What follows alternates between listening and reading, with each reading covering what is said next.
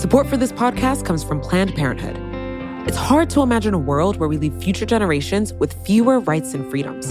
Since the Supreme Court's decision to overturn Roe v. Wade, politicians in nearly every state have introduced bills aimed at blocking people from getting the essential sexual and reproductive care they need, including abortion. Planned Parenthood believes everyone deserves access to care. And with supporters like you, they can reclaim our rights and protect and expand access to abortion care. Visit plannedparenthood.org/future to learn more and support their cause. Hi, we're Visible. We're the wireless company with nothing to hide. Seriously. Hidden fees? We don't have them. Annual contracts? Not our thing. Great wireless on just one line? Now that's more like it. Get unlimited 5G data powered by Verizon for just $25 a month, taxes and fees included. That's right, 25 a month, every month. Sorry, hidden fees. We're just not that into you. Sometimes the choice is just visible. Switch today at visible.com. Rate with service on the Visible plan. For additional terms and network management practices, see visible.com. It's the weeds. I'm Jonquilyn Hill, and I did not go to Harvard. And if you're like most Americans, you didn't go to school in Boston either. After all, Harvard has an acceptance rate of just under 4%. But you would never know that by the coverage about Harvard and several other elite universities over the past few weeks. It all started with a congressional hearing about anti Semitism. University presidents from Harvard, Penn, and MIT are under fire following their testimony. But it quickly turned into something else. Harvard President Claudine Gay is under new scrutiny. Now, GOP lawmakers plan to investigate her for plagiarism claims. Harvard President Claudine Gay has announced she is resigning from office. In fact, through the first week of January in the US, Harvard has been Googled more than Gaza which means you can argue that a culture war is taking up way more brain space for a lot of Americans than an actual war. And here's the thing we're not here to decide which cohort of rich Ivy League graduates driving this conversation is correct. They are more than qualified to defend themselves and debate each other. And if history is any indicator, they'll continue to do so. We know that anti Semitism and plagiarism are bad. We also know that all of this isn't really about either of those things. So, what is it about? And what does that mean for the future of higher ed, including your local state school? To answer that question, I called up Adam Harris. Adam didn't go to Harvard either. Like me, he went to historically black college. I went to Howard and he went to Alabama A&M. And unlike A&M, Howard's sneaker collab with Nike hasn't been released. And yes, I'm salty. It's so cold. Howard, where's my sneaker? Nike. Listen, I got mine resale on StockX. Dang, it'd yeah, be like alongside the Stanley Cups. you had to go to StockX. I did, I did. when Adam isn't battling the bots and the hype beasts, he writes for The Atlantic. He's also the author of The State Must Provide Why America's Colleges Have Always Been Unequal and How to Set Them Right. And while the credentials of the presidents of elite universities may be the topic du jour, I asked Adam what's really going on. It's really difficult to view what has happened over the last couple of months, right, as disconnected from this broader assault on higher education that we've seen over the last couple of years, really, um, but one that in, really intensified uh, in the last year or so. We had the Harvard affirmative action trial working its way through court at the same time as you had sort of really conservative justices um, being put on the court by, by former President Trump. You saw Republican um, lawmakers and activists sort of increasingly start to attack bureaucracy um, around diversity, equity, and inclusion. We also saw state legislatures start to introduce these really interesting bills that would do everything from reform tenure protections to changing what it could and could not be taught in classes to fundamentally altering uh, the definitions of, of, academic freedom. And so over the year, I really just started observing what was happening in the legislatures um, and, uh, and, and talking to people, historians. Um, John Thelin is one of them in particular, who says, you know, this was a year that was was really a um, inflection point, right? This was a year that was fundamentally different than what we had seen in the past in higher ed. I think to maybe people who don't know or haven't been paying close attention, it could sound conspiratorial when I say this, but a lot of what we've seen lately is a coordinated effort. Like the things that are happening on college campuses, you know, the um the results we've seen are not happening by coincidence. And I want to talk about some of the key players driving this. Who are they and how did they gain this much influence, just not in conservative circles, but in policy in general?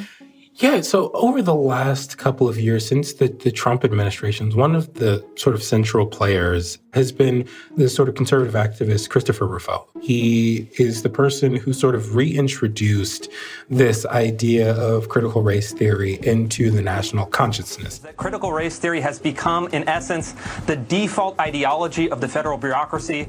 And sort of tried to paint it as something that was all encompassing, that it influenced this diversity, equity, and inclusion push that we had seen in, in the sort of wake of George Floyd's murder. Conservatives need to wake up that this is an existential threat to the United States.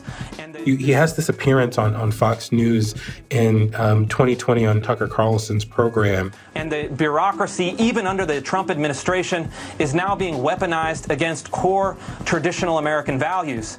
And from there, it just sort of it just sort of takes off. It became a sort of shorthand to point to diversity, equity, and inclusion initiatives, which are effectively they're less of a mandate and more of a way of trying to diversify a space, trying to make a space more inclusive in ways that it hasn't been before. Right? To say that DEI is radically changing Auburn University would be a misstatement. To say that it's fundamentally changing Harvard University would be a misstatement because these institutions are, as, as Victor Ray says, right, a, a this sort of racialized organizations have a way of operating um, that is not going to be radically changed by one or two bureaucrats that they have placed in the system.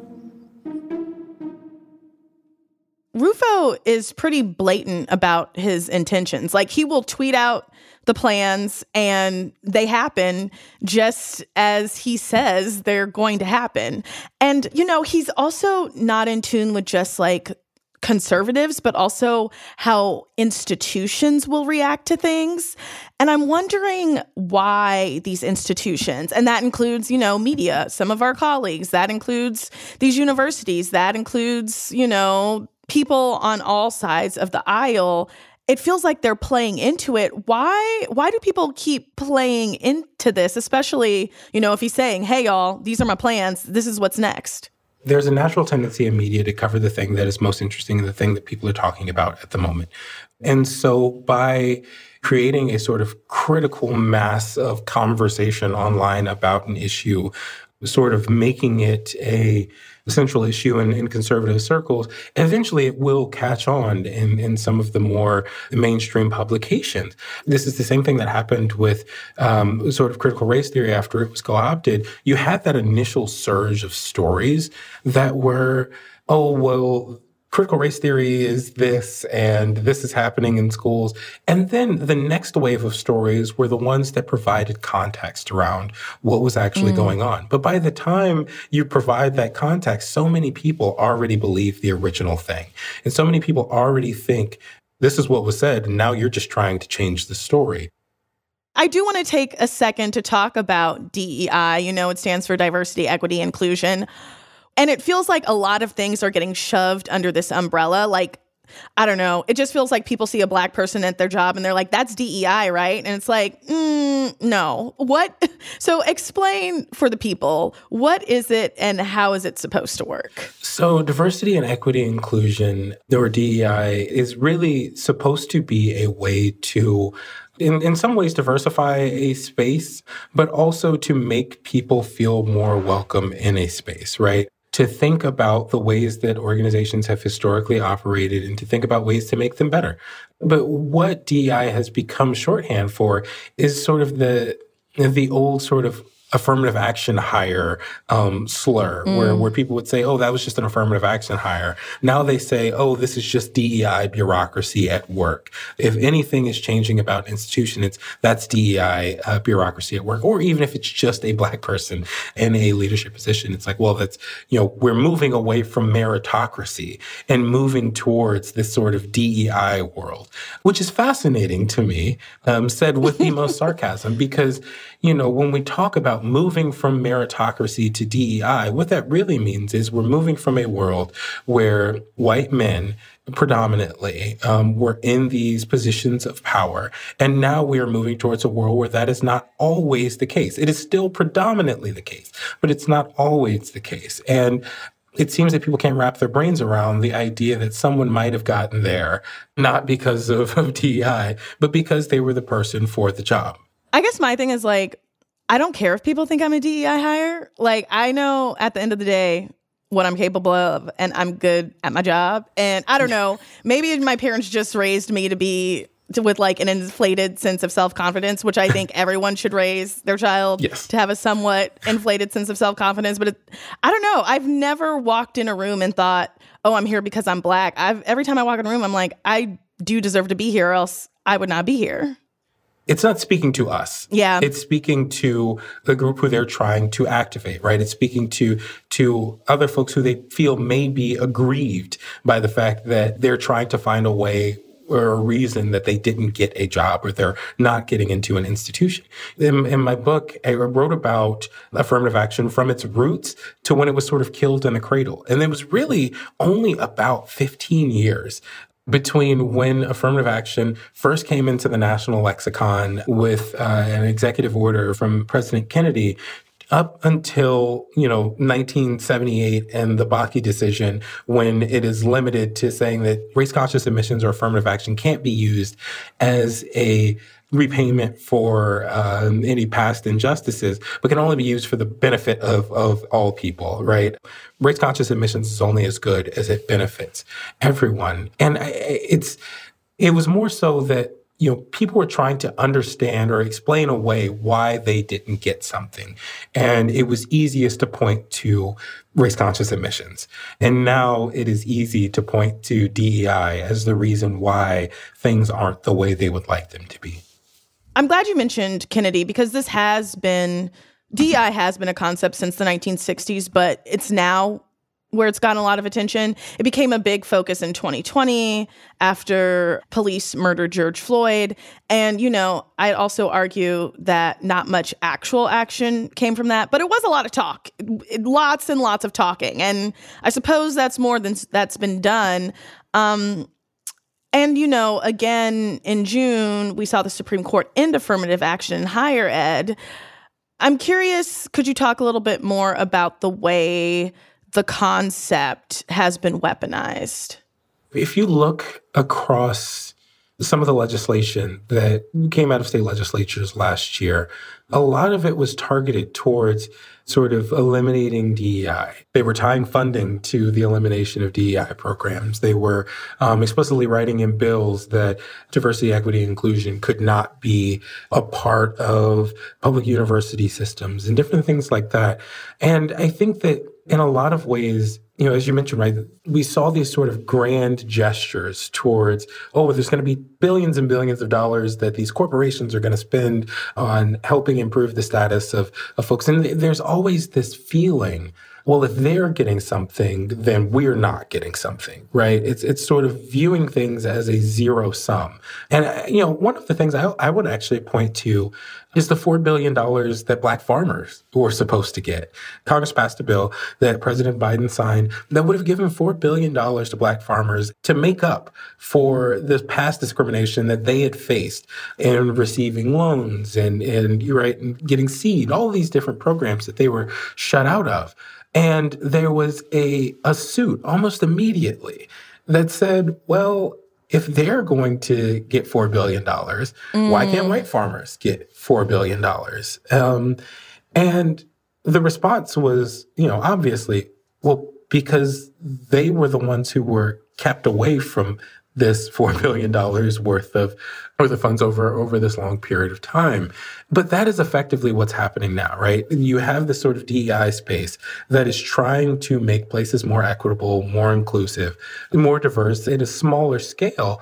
And there's been a visceral reaction as they see the sort of demographics of the nation changing um, to say that well we need to protect the gains or you know what we what we have are there ways that DEI could be better like if you just type into Google, you will see argument after argument that DEI has blind spots, as specifically when it relates to anti Semitism. Like there are people that argue that DEI leads to more anti Semitism. And I'm wondering what you're seeing and how that's playing out.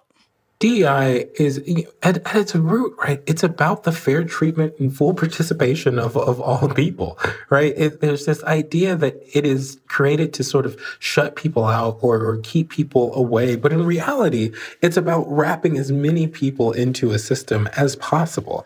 And so I feel like over the last couple of months, all of the cultural issues have been conflated and wrapped into one another. So as to say that, well, if you're supportive of DEI initiatives, then you, you're not being supportive of students who are facing anti-Semitism. When that's not true. If you are working towards DEI, then you are working to make an inclusive environment for Jewish students. You're working to make an inclusive environment for Muslim students. You're working to make an inclusive environment for Christian students, conservative students, um, liberal students, black students, white students. But that's not the way that it's painted, right?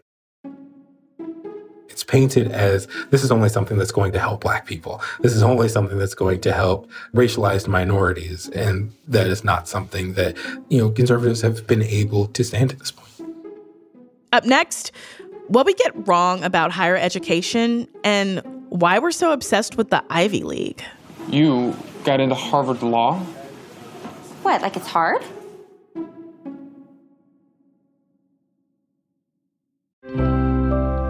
Support for this podcast comes from Planned Parenthood. Your body is your own. That's why Planned Parenthood is committed to ensuring that everyone has the information and resources they need to make their own decisions about their bodies, including abortion care. Today, lawmakers who oppose abortion are challenging Planned Parenthood. Affordable, high quality basic health care for more than 2 million people is at stake. Planned Parenthood believes that health care is a basic human right. That's why they fight every day to push for common sense policies that protect our right to control our own bodies. They also work tirelessly to oppose the onslaught of new policies aimed at interfering with personal decisions best left to patients and their doctors. They won't give up and they won't back down. You can join Planned Parenthood in the fight to help make sure that the next generation can decide their own futures. The organization needs your support now more than ever. With supporters like you, they can reclaim our rights and protect and expand access to abortion care. Visit plannedparenthood.org/future to learn more and support their cause. Support for the weeds comes from Burrow. Okay, are you ready for the understatement of the century? Buying furniture can be frustrating. You end up visiting a bunch of stores searching aimlessly for the right pieces to match your home, then spend hours trying to get those pieces together, or together again if you got it wrong the first time. And that's even if you were able to get it through the door. Burrow is a furniture company that wants to make the whole thing easier. Burrow's new Dune line features a contemporary yet timeless look inspired by the craftsmanship of classic mid century construction. If you're looking to bring a sense of luxury, comfort, and durability to your outdoor spaces, you might want to consider Burrow. Like all of Burrow's pieces, they offer easy assembly and disassembly so you can move or store them away as needed. Not only that, they ship straight to your door for free.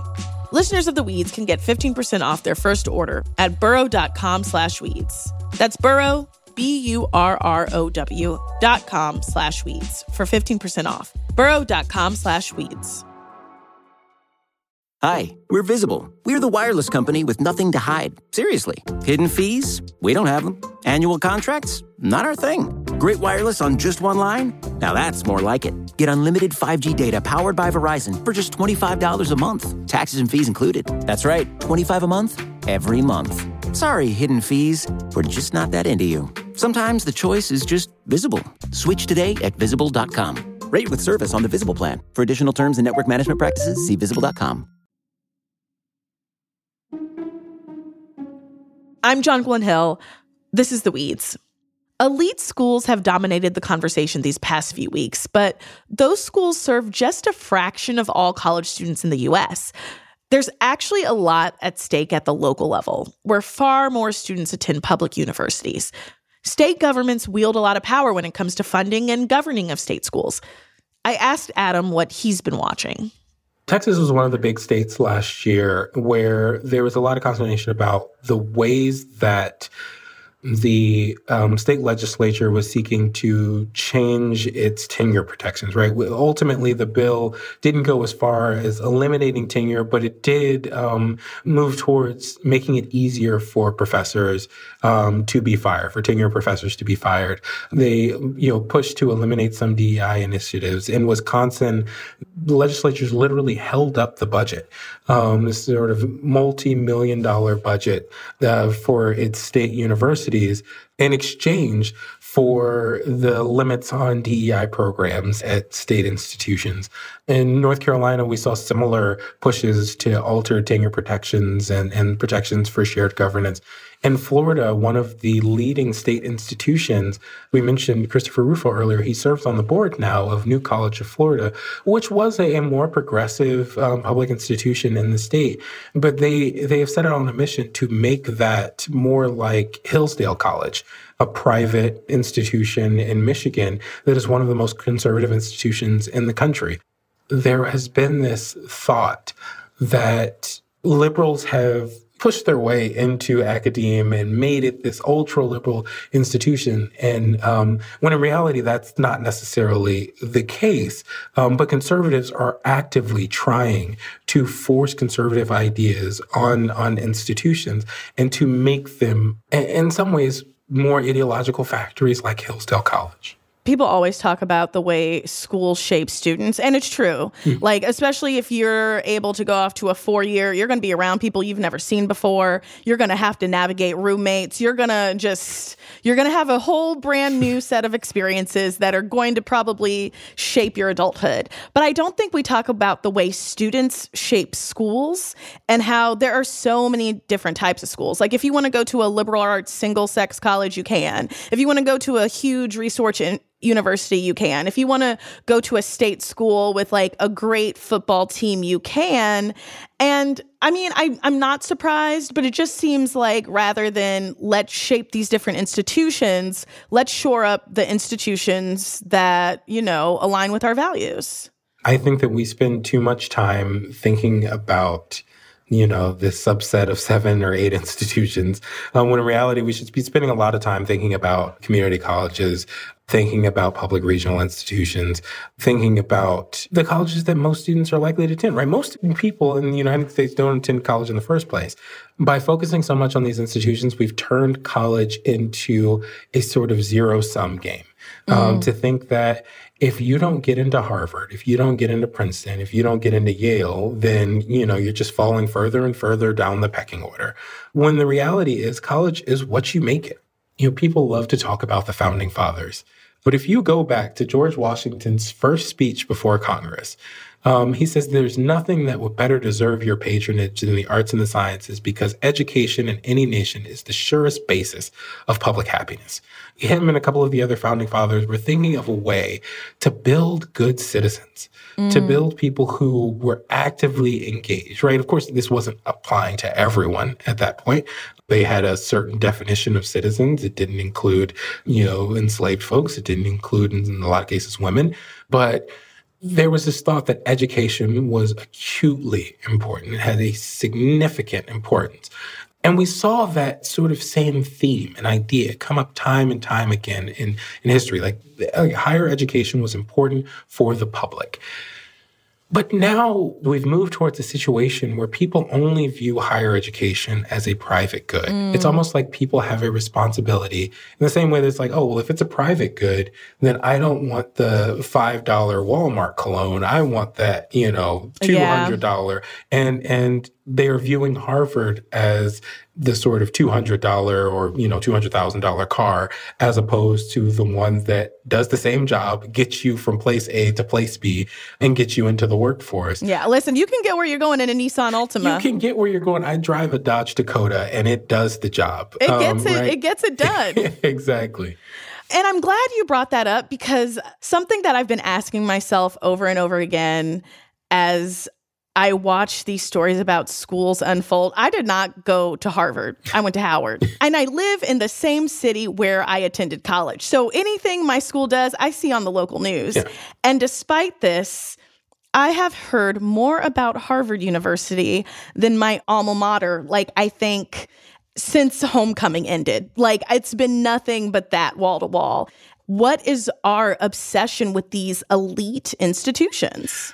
I think the obsession is it, it revolves around the sort of power structure in America, right? If you look across Congress, if you look across the Supreme Court, if you look across presidents past and present, in a lot of ways, President Biden is an anomaly in that he went to a public college. Um, but the share of you know, high-ranking officials in government and business and elsewhere who went to these institutions make people believe that the only way to get to those posts is by attending one of these institutions. Mm. And I mean, they're kind of right. And, and, and, in some ways they are. They're, they are kind of right, which reflects poorly on the way that the business sense and the way that hiring is conducted, right? It's one of the reasons why you have DI is to, to look at places that aren't just those seven or eight colleges, but to look elsewhere um, because talent is not limited to Harvard, Yale, Princeton, Dartmouth, Brown, etc. Talent can be found across the country. And it's it's fascinating that for folks who claim to care so much about, you know, the people who have been forgotten, they often forget about the people who aren't attending those institutions. Higher ed is far from perfect. And you know, we've talked today about the, a lot of the reasons why. But it seems like there are so many other things that could be reformed in higher education. I'm thinking student loans.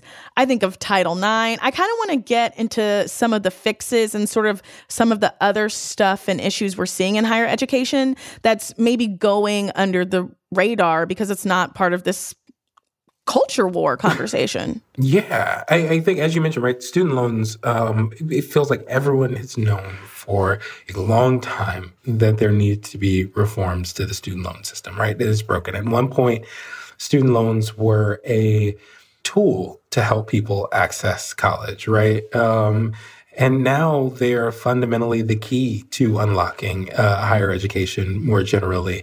And so we, we've seen some pushes for reforms for student loans recently. I wrote about one um, that would actually ban places like Harvard, Yale, Princeton, et cetera, from taking student loans. Uh, yeah, can you talk about that a little bit? Yeah, yeah. So, so recently, um, the House Education Committee passed a bill out of committee that would bar the, the institutions that are subject to this endowment tax. So a couple of years ago, um, in the tax bill, Congress passed this tax that said any institution that has sort of an outsized share of money per uh, tuition paying student would um, be subject to this endowment tax. And so it's it's primarily private colleges with very very large endowments, uh, private medical schools with very large endowments.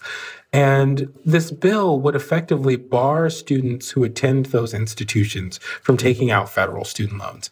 The idea behind it is that, well, if you if you keep them from taking student loans, then the university will cover the cost of tuition, fees, et cetera, for those students.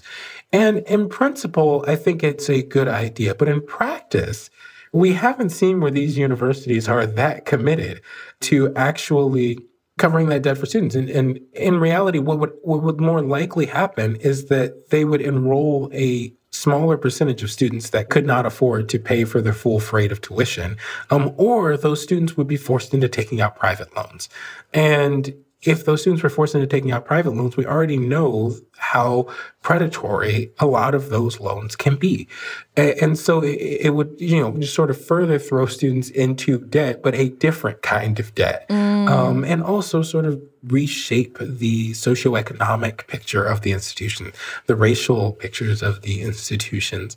And so that's one thing that, that I've been looking at. But I also think, you know, as we move forward, there's still these really big issues around student homelessness, um, mm. um, around student hunger that we should really be spending time with. That by focusing on the subset of institutions, you know, all of the oxygen really just sort of gets sucked away.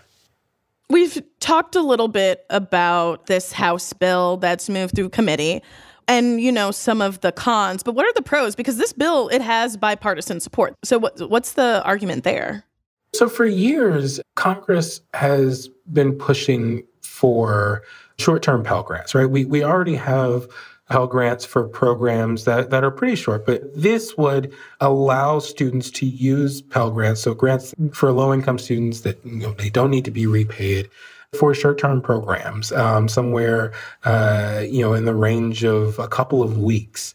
And the thought is that you know it would get students in the door and out of the door faster so that they could get towards uh, making more money for their families and in order to do that in order to expand how many programs are able to use pell grants they need an offset you know on, on the hill they just call it a pay for mm. and the pay for is effectively this elimination of servicing and giving out loans to students at, at these wealthy institutions.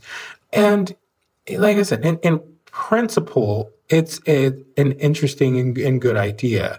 But in practice, it's really difficult to see where this will do anything but make those institutions less socioeconomically diverse, less racially diverse. Because, you know, yes, some of them already have packages where they pay, it's, it's, tuition free for students up to a certain threshold, but that doesn't extend to graduate schools. Mm. So if you're if you're thinking about Harvard, um, which you know we shouldn't be thinking about Harvard, but we, you know if you're thinking about Harvard, that means that a student at Harvard Divinity School or uh, Harvard Kennedy School or Harvard Law School, um, which has an outsized share of Supreme Court justices, those schools would become less socioeconomically diverse as well because they would be barred from taking those graduate student loans the, from the federal government. Yeah. And it would just make the sort of upper echelons of government, of business, less diverse. Yeah, I think, I think especially, I mean, and your article pointed towards this, it also kind of ices out the middle class because, you know, if you make too much for Pell Pell Grants, but don't make enough to just write a check for tuition, where does that leave you? It leaves you in a very difficult place um, for institutions that are increasingly expensive. Um, because you mentioned, right? There's there's a saying that you know this person's too poor to pay for college, but too rich for Pell. And if you're right in that middle band, then your parents are going to typically have to look for alternative resources, whether that's private student loan, whether that's taking out um, a second mortgage on the house in order to, to fund things, which just really puts a squeeze on the middle class. And in a year, where yes, our, inflation's down, prices of consumer goods are, are heading down, um, and people, t- you know, typically ca- say that they care about the economy and, and, the middle class being squeezed. This is something that would only further squeeze the middle class that is already being squeezed. All right, y'all, we've got to take one last break. Up next, the funding conundrum for schools with fewer resources and how I donate my lotto winnings if I won. Once upon a time in America, there was no such thing as all you can eat shrimp. And then the world changed. Today, shrimp is the most popular, the most consumed seafood in America. The Endless Shrimp Fiesta is an American institution. But that shrimp fiesta comes at a steep price. Here at Gastropod, we found out that hidden behind the delicious shrimp on your plate is environmental disaster and modern day slavery. So, can you have your shrimp and a clear conscience too? Actually, yes, and we've got the secret to help you unlock true, lifelong shrimp happiness. Listen to the latest episode of Gastropod wherever you get your podcasts.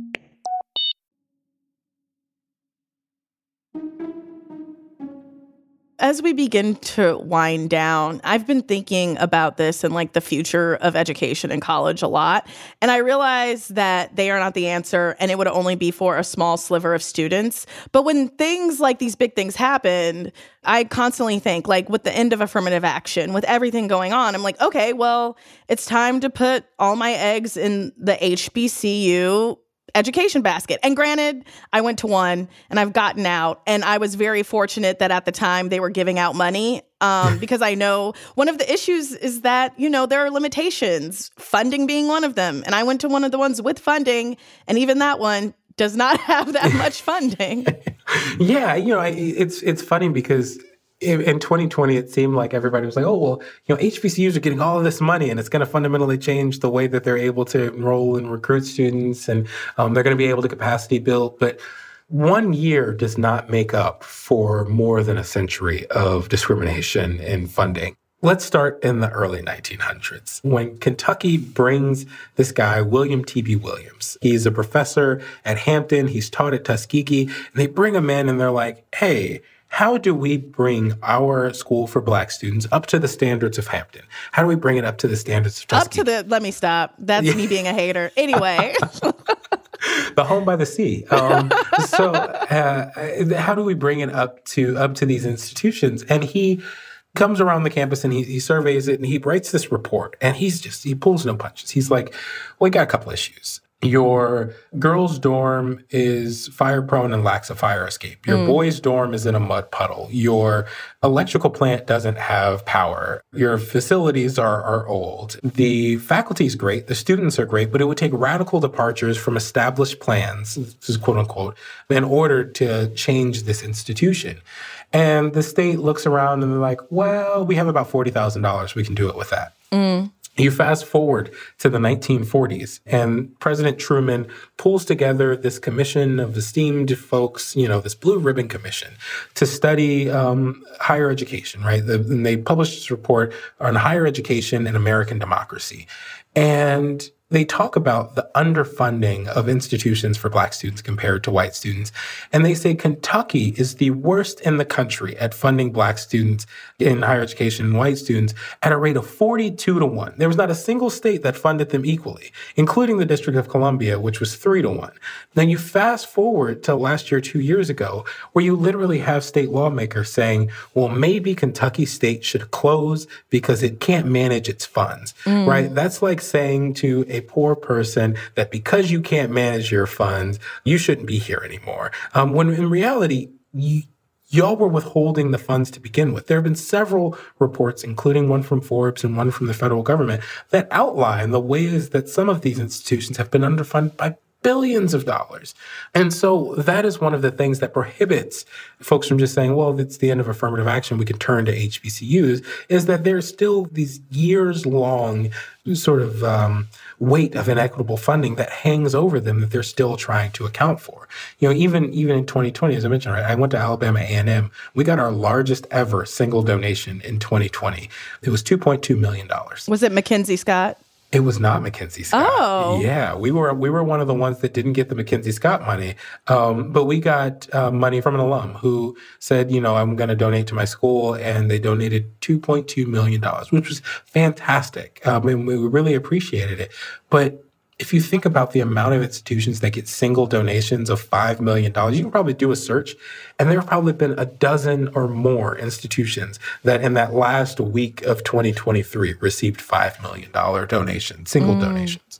Wow. And, you know, even I think Howard had like a record amount of applications. I'm forgetting exactly what mm-hmm. year it was. And it was just, they had to say, like, we literally don't have the space. We don't have the dorms and I mean, that's a, the dorms are a different rabbit hole to go down. But and it, yeah, it, and it's a it's a capacity thing, right? And, and institutions need funds to capacity build. And you know, the, there's this thought that okay, well, you've gotten this money in, you should immediately be building new dorms, and that's not necessarily the way that it can work because oftentimes, especially for philanthropy, right, those dollars are going to be tied to a certain thing.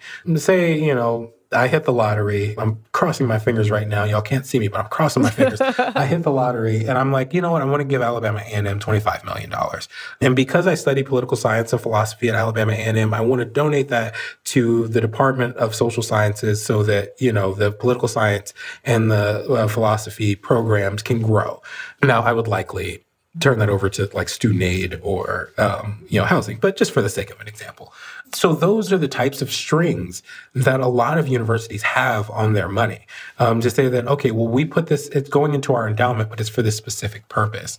And you want to be able to build on that endowment so you can eventually spend down on it to capacity build, but that takes time. And as I mentioned, right, if you've been discriminated against for 100 plus years, it's going to take a significant investment in order to undo that sort of legacy of discrimination. That's a good point because I would definitely use my imaginary lottery money to get a podcast studio named after me on campus. So I, if I you do hit the lottery, um, I'm going to say it's because I mentioned the lottery on the show. Oh and- yeah. and so I owe you I owe you at least one check. exactly. owe you at least one check. All right, Adam Harris, thank you so much for joining us on the Weeds. Thanks so much for having me. I spoke with Adam on January 4th. The campaign to oust all three university presidents who gave congressional testimony escalated yet again. With Liz Magill and Claudine Gay out, the focus now turns to MIT and its president, Sally Kornbluth. That's all for us today. Thanks to Adam Harris for joining me. Our producer is Sofi LaLonde. Erica Huang engineered this episode. Colleen Barrett fact checked it. Our editorial director is A.M. Hall. And I'm your host, Jonquilyn Hill. This podcast is part of Vox, which doesn't have a paywall. Help us keep it that way by going to vox.com slash give.